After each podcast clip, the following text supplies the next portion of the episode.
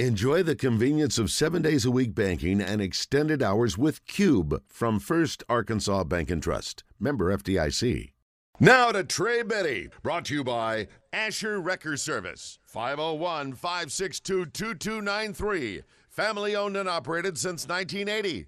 Asher Wrecker, dependable towing and vehicle recovery service. Ask for Asher. Good afternoon, Trey.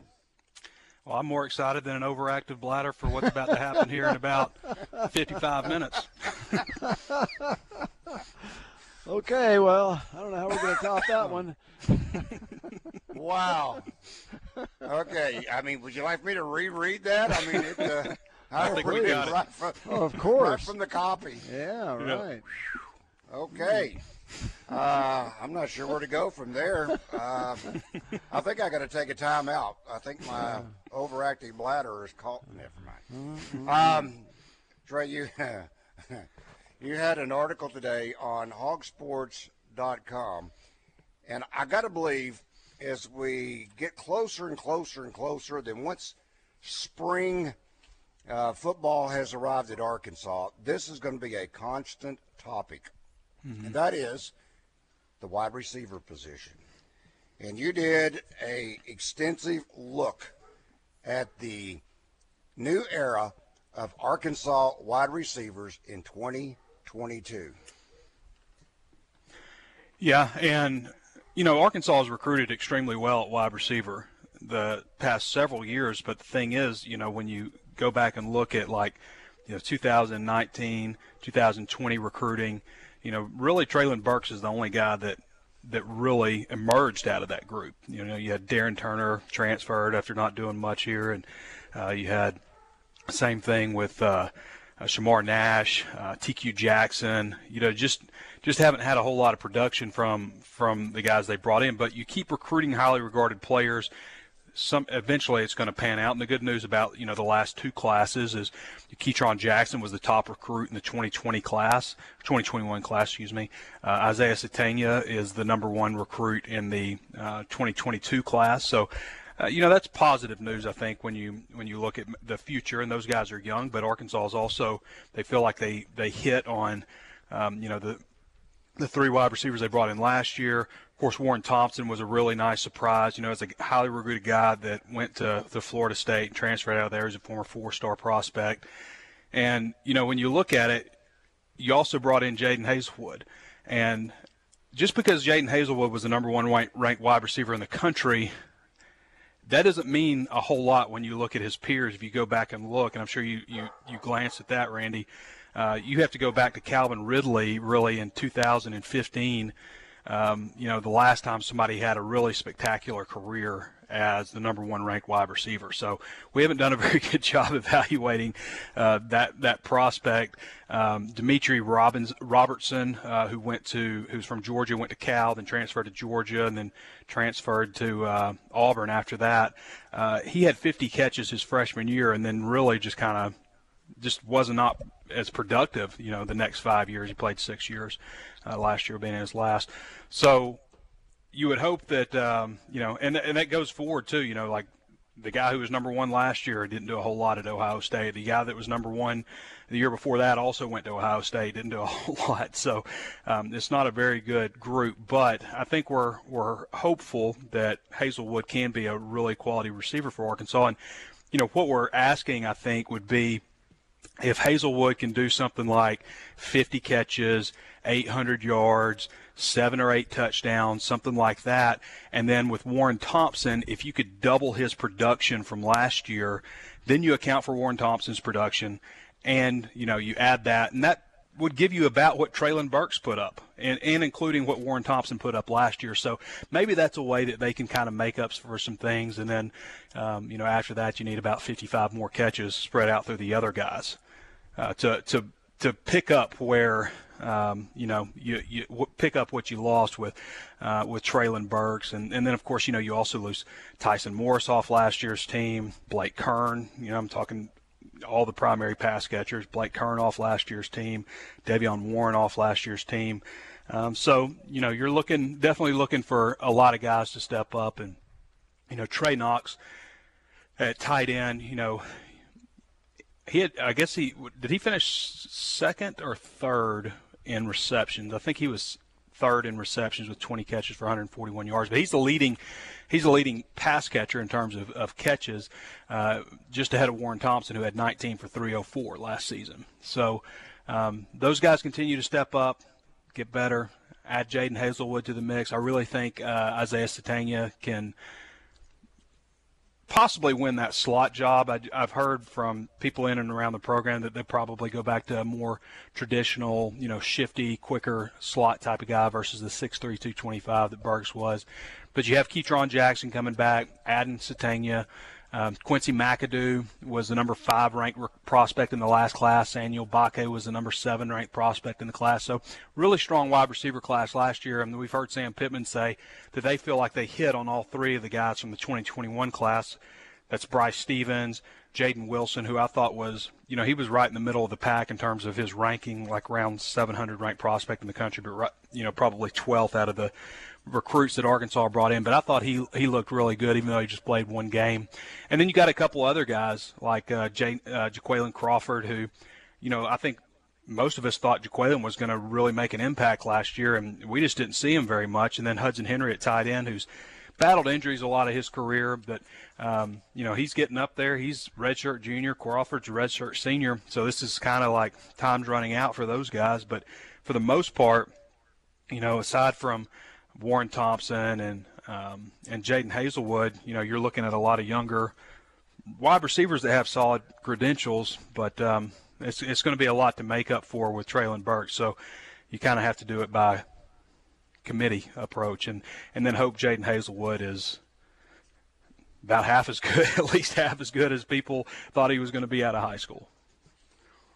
Do you see a shift in regards to maybe the philosophy, meaning uh, as the tight end position continues to what looks to be a future, and maybe again you get Henry healthy, uh, Trey Knox takes another step in his in his growth, maybe a Landon Rogers, whatever it may be.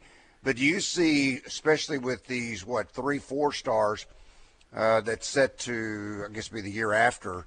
Mm-hmm. Uh, do you see a shift maybe in making this more of a tight end type of offense?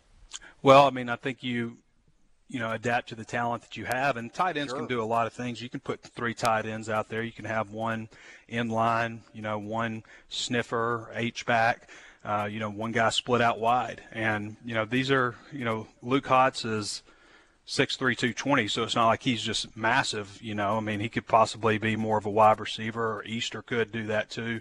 So I, I think you just adapt to the personnel you have, and if you're best, you know, it's like with the defense. Why are they running a three-two-six? They feel like the strength of their defense is in the secondary. You know, mm-hmm. at least the last couple of years. So, you know, maybe you see more 13 personnel, uh, you know, down the road. You know, I mean, obviously those guys are are not even on campus yet. Right. All right, let's check in with uh, Stan. Stan, good afternoon. You have a question or comment for Trey? Yes, sir. How you doing, Randy? Hey, Stan. All right, now what's that, Rick? Hi, Stan. You got a tre- question yeah. for Trey, huh? Yes, sir. Yes, sir. How you doing, Trey? I'm doing good. Well, hey, man, I want to ask y'all something first. Who y'all? Okay. Rick, I know what you gonna say. Rick, I already know what you gonna say. Not yeah. you, Rick, cause I already know what you gonna say. Uh, uh, uh, uh, uh, uh, uh, Randy Trey. Who, who y'all believe gonna win that game? That Randy Trey. I already know what you gonna say, Rick. Uh, you talking the Super Bowl? no, he's talking no, about the, tonight's the game, game with no, Auburn. Auburn and Arkansas. Yeah, who, who oh, y'all think to win? I'm going Auburn. What about you, Rick? I mean, not Rick. I already know what you're gonna say, Rick. Uh, Trey. Well, I like that. Rand, I like that Randy picked Auburn because it feels like everybody's picking Arkansas yeah. and everybody's got Arkansas yeah, and upset alert and stuff. Um, yeah. But I'm still, I still think Arkansas is going to win this one. And you think um, Arkansas going to win this one? They're going to put yeah, it out. I started, I started to say 104.88. You know what that score's from? Yeah, 1999. The biggest upset. The no, biggest upset. Is, the biggest ahead. upset in school history, huh? yeah. okay. Well, Arkansas beat man. Auburn back in '99. Yeah, uh, you know, 10 10. Um, Say, yeah, I know what you're talking about with Michael Jordan, but we do say with Michael Jordan, them say we do for we do for one, ain't we? We do for one trade. We do for one, ain't we, man? You, you going way back to 30, Michael Jordan? That's been 40 years, man. We do for one, huh? Well, since yeah. beating number one, you're right. So 1984. Yeah. Right. But hey, man, look here. I just want to say this here. lost 12 other y'all, ones. Yeah, I'm gonna say. I know you got three more calls. Somebody gonna call in, probably Steve or somebody. But uh, I'm gonna say this here, man. I hope they win. I hope it's a close game. But you know what? I hope don't happen. I hope this don't happen, man. I'm serious. What's that? What's that? Uh, I, I, I hope I hope don't be no. I hope they don't get embarrassed with a blowout on. I hope they don't blow out on national TV, man. Don't. I hope they don't let blow them out on national TV, man. I hope not. Well, I, I hope it don't be don't blow out on national TV. It'll That's all I gotta game. say, man. Hey, I pray yeah. to God, man, on national TV, number yeah. one TV in the nation. Blow them out on national TV. Y'all have a good day, man. Yeah, you'd really Thanks. feel embarrassed for Auburn if they got blown out on national TV, wouldn't yeah. you? Yeah. Well, I mean, I, I referenced the uh, the 104-88 win uh, back in '99 when Auburn came in with um, Chris Porter and uh, Mamadou N'diaye. Nobody Number packs two. your lunch like Mamadou. Number two. And um, Number two. That was a, that was that was like the last. It, it, Bud Walton had been stale for a little bit, and uh, that was the time when they just really blew the lid off of it. And uh, that's a game that a lot of people reference as possibly the loudest that it's ever yeah. been in there. In Bud Walton, and, uh, yes. Yeah, I agree. Yeah, so um, it should be uh, Auburn's five and twenty-two, I believe, all time in Bud Walton Arena. That's uh, that's not a great record, but uh, of course, this is probably the best Auburn team they've had since that number two uh, ranked team that came into to Bud Walton Arena. So it's it, you know Auburn, Auburn doesn't have like a long storied tradition or anything, but they've got things rolling now, and they've Bruce Pearl is you know, he might be a little slick. I think a lot of people think he might be, but um, he can certainly put together a ball club and coach them. So um, it should be an exciting game. Arkansas is, I mean, these are the two hottest teams in the SEC right now. So have to shoot well. You know, you think about the oh, three-point yeah. shooting. Uh, they've had good games. They've had bad games. Uh, they, to score enough two-pointers to win without say making at least five or six three pointers would be difficult. I think. Yeah, and the matchup with uh, Jaylin Williams and Walker Kessler, I yeah. think, is going to be uh, really intriguing. I mean, this guy Kessler, I mean, he's just a, a block shot waiting to happen. Yeah. I mean, yeah.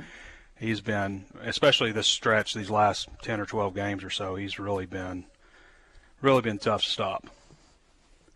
They show him at seven one. He looks like he's about seven nine. Yeah. And then he's got a wingspan. Seven nine. Wow. Yeah. Which is about, you know, 85 inches. I mean, mm-hmm. it's he's. Oh, he's, he's averaged seven point nine rebounds per game. Yeah. He's 7'1", 255 pounds, and he has put together so far one heck of a year. All right, let's talk to uh, Ace. You didn't like my description, Rick, of 80 yeah, seven foot nine. Ace, seven good afternoon. Nine. Gentlemen, how are we doing today? Doing good. Thank you, Ace. Um, I'm, I'm curious why Stan called in and asked questions. He already knows the answer. Um, so, that's, why, uh, that's why he didn't want me to answer. He knew my answer before I, he even asked. Is anybody else tired after he calls? I mean, is he just me? You know, I mean, just. He's hey, high go energy. Walk around the block. Go walk around he, the block a few he's times. High energy. Out. I, I love to hear Stan call. You know, is this a couple things? Did I read this right? This is the first time a number one team, number one ranked team has come to, to Fayetteville.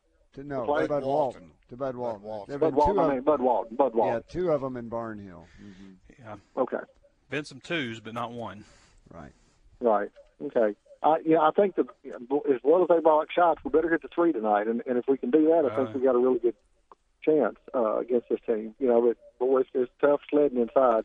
But uh, really, the reason I called was back to football, and, and Trey, I think you kind of covered basically what I was on hold.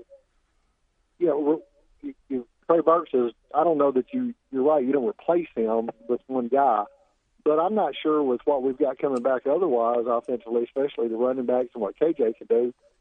Yeah, but I think the coaches are going to see that they they can win without having I mean, we're a better team with Trey Burks on it, but I think we can be a good team.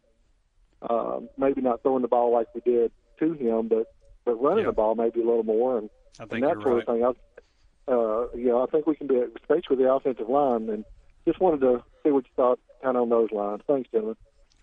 You know, before the season started last year, I looked at Arkansas's line and I, I felt like, okay, they can be better than at least half of the opponents that they faced this year. And I think they were better than than a, a large majority of the opponents they faced. I think they were better than than what we expected.